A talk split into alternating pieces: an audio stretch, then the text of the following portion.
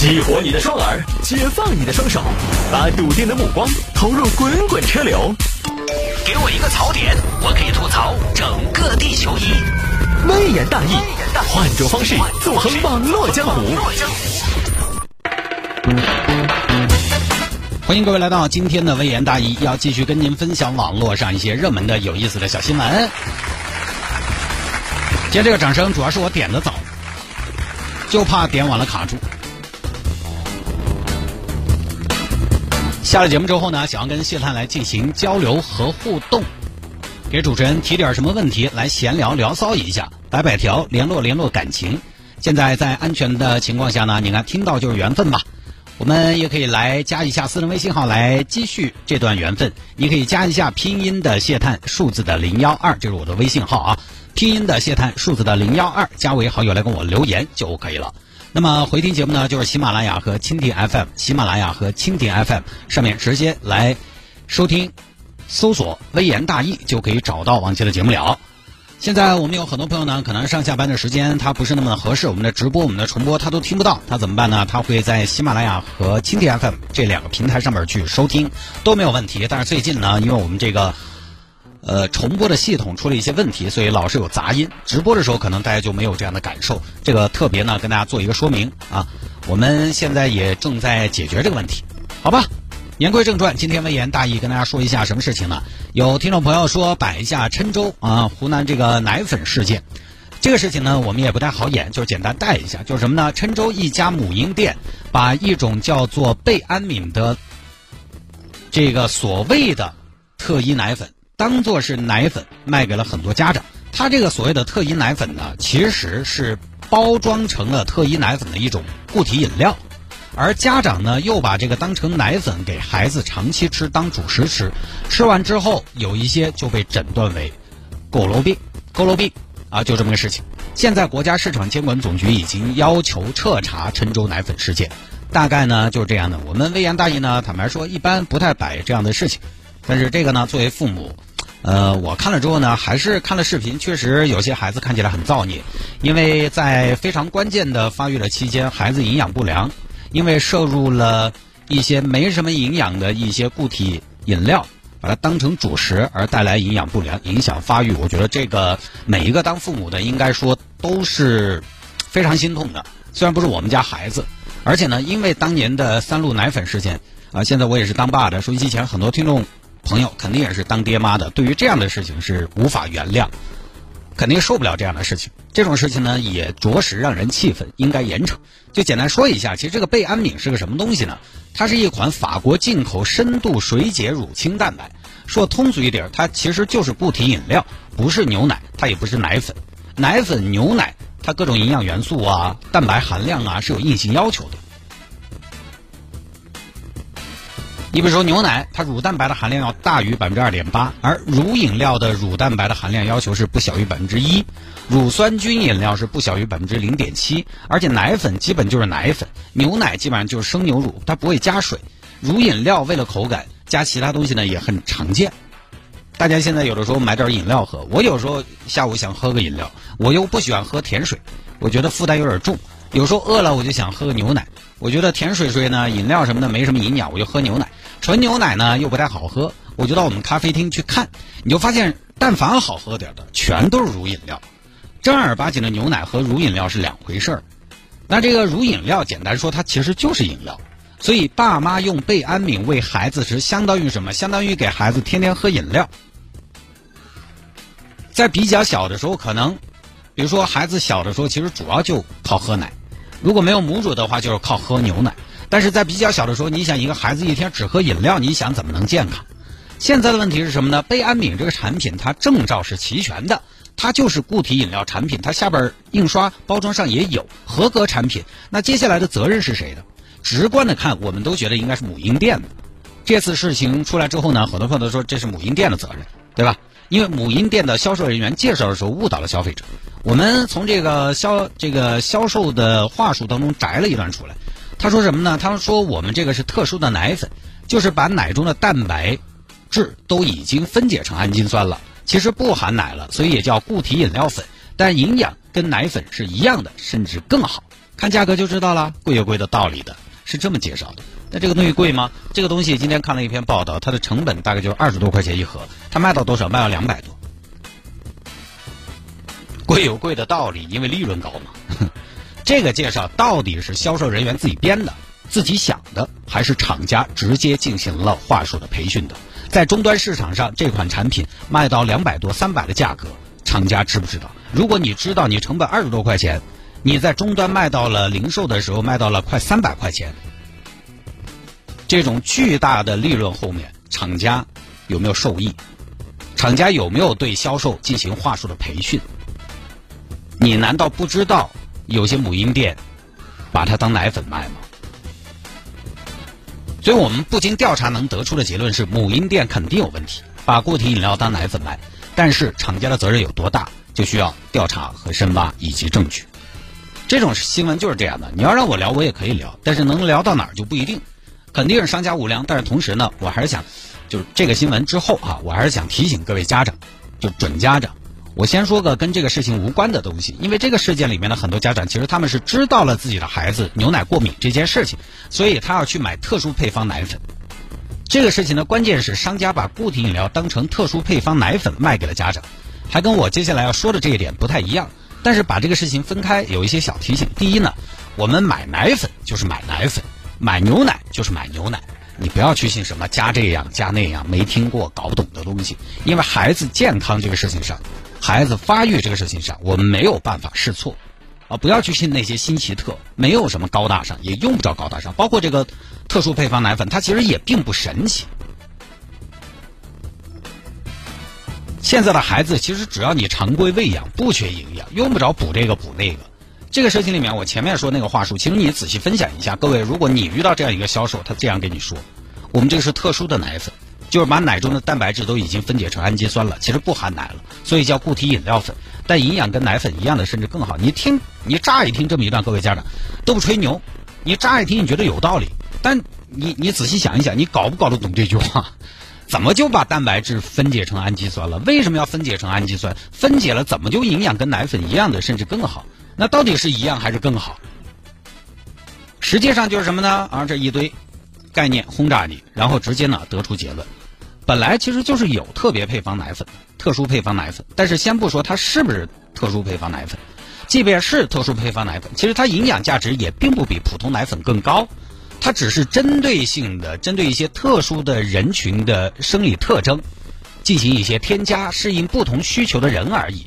普通的小朋友就是普通的婴幼儿奶粉就可以了。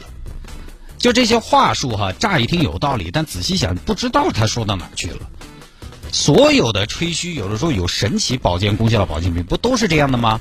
我以前见过那种输血，然后再给你清洁，清洁完你的血液之后再给你输回来，说是什么呢？可以防止肿瘤，什么各种各样的疑难杂症，听起来清洁血液嘛，挺好的。好像我们的血一直在身体里边循环，也没得到什么干净的净化的处理。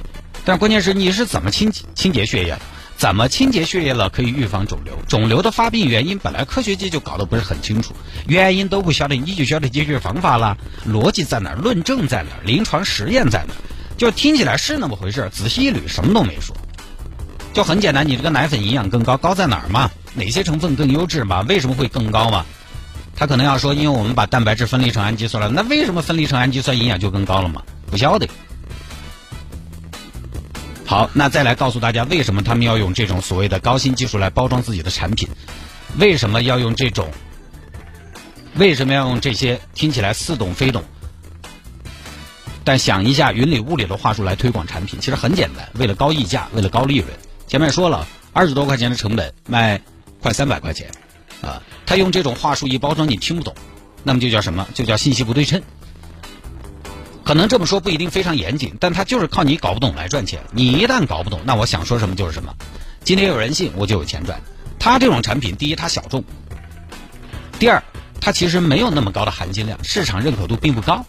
这种固体饮料，你想，这种东西，这种固体饮料，我就想问一下，它诞生出来的意义是什么？各位你想过没有？因为它没什么营养，它就纯粹为了好喝。但是对于一个还要喝奶的小朋友来说，喝饮料那么重要吗？不重要吧？所以他必须通过高溢价来让销售商有动力卖这个东西。母婴店卖奶粉，他可能比如说赚十块钱，卖这个可能就要赚五十，虽然难卖，但是卖一桶就十倍的利润，反正都要买，顺嘴一说的事儿。高溢价，母婴店才有动力去做，而要有高溢价就必须高大上，产品本身、品牌本身呢又不行，小众嘛，就包装概念，话术上想办法，加那么多东西，弄那么多道工序，一会儿又是提炼，一会儿又是分离。一会儿又是萃取，目的都是一个啊，赚更多钱。赚钱也无可厚非，但是骗人就不行。把固体饮料当奶粉卖就不行。娃娃几个月大的时候吃辅食之前，如果不母乳，那就是靠吃奶粉长大的。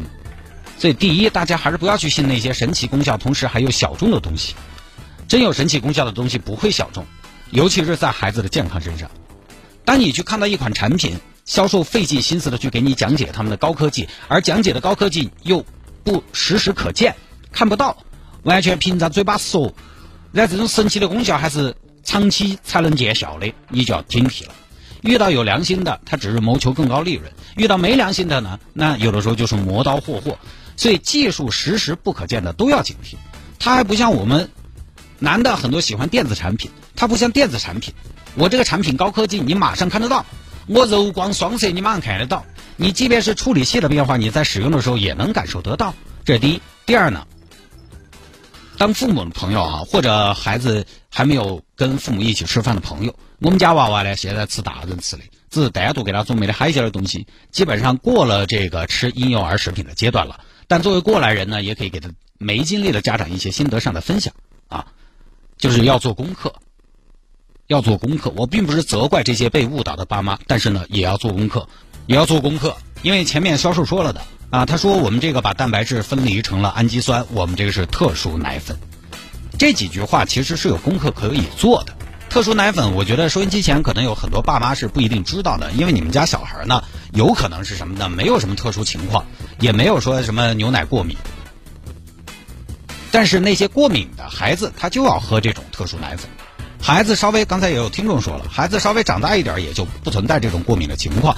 什么叫特殊奶粉？就比如说免疫奶粉、免敏奶粉，呃，这个这次这个当奶粉卖的就是，就是属于哪个范畴？免敏奶粉这个范畴。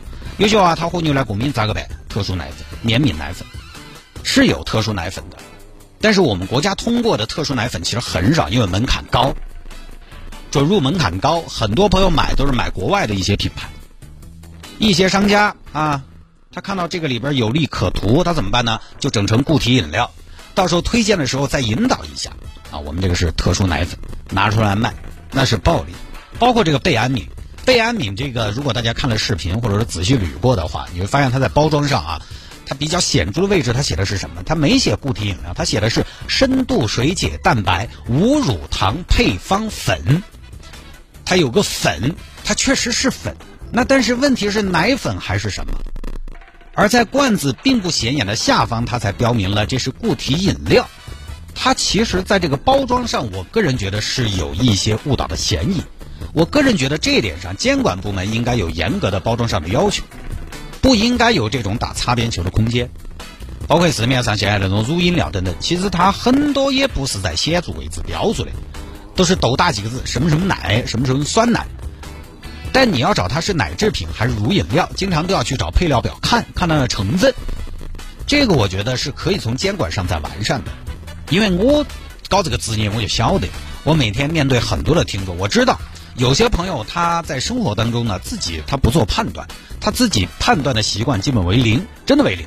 他可能是习惯了啊，他有的时候问个事情呢，他就喜欢，他也不喜欢自己动手，也不喜欢自己去搞定，他喜欢找个人问。他自己是不做判断和分析的，他就是喜欢听人说。我一个朋友做微商的，经常卖点吃的，卖点用的小东西，生活用品。那天跟我吐槽他那售后，一天很忙。我说为什么呢？他说买回去用不来，用不起，搞不定。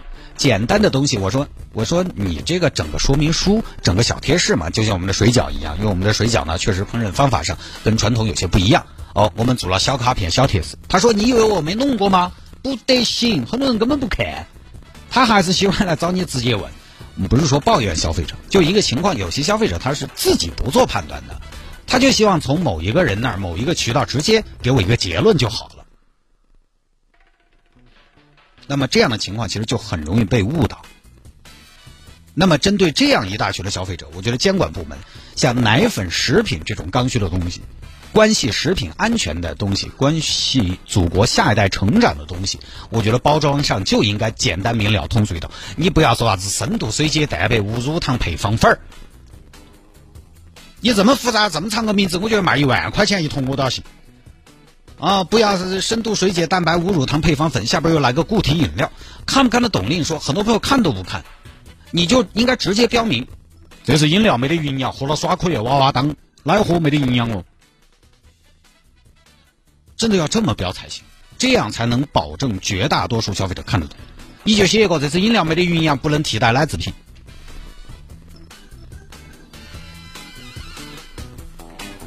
你让老百姓自己去判断，深度水解蛋白、无乳糖配方固体饮料太难了。但我可能有点激动啊，有点偏颇。因为有时候我站在我一个消费者的立场，我会觉得我作为一个消费者，我都可以看到很大漏洞。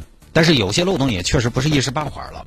你关系小朋友健康成长的事情，是不是应该提高这个下限？最后呢，买奶粉，呃，我有一个自己的逻辑啊，就什么呢？呃，现在有很多朋友呢买奶粉什么的，买奶制品不买不买这个国产的，买进口的，我觉得也没有问题。那天去逛了一下商场，其实进口牛奶也挺便宜的啊，很便宜。我逛了一下超市。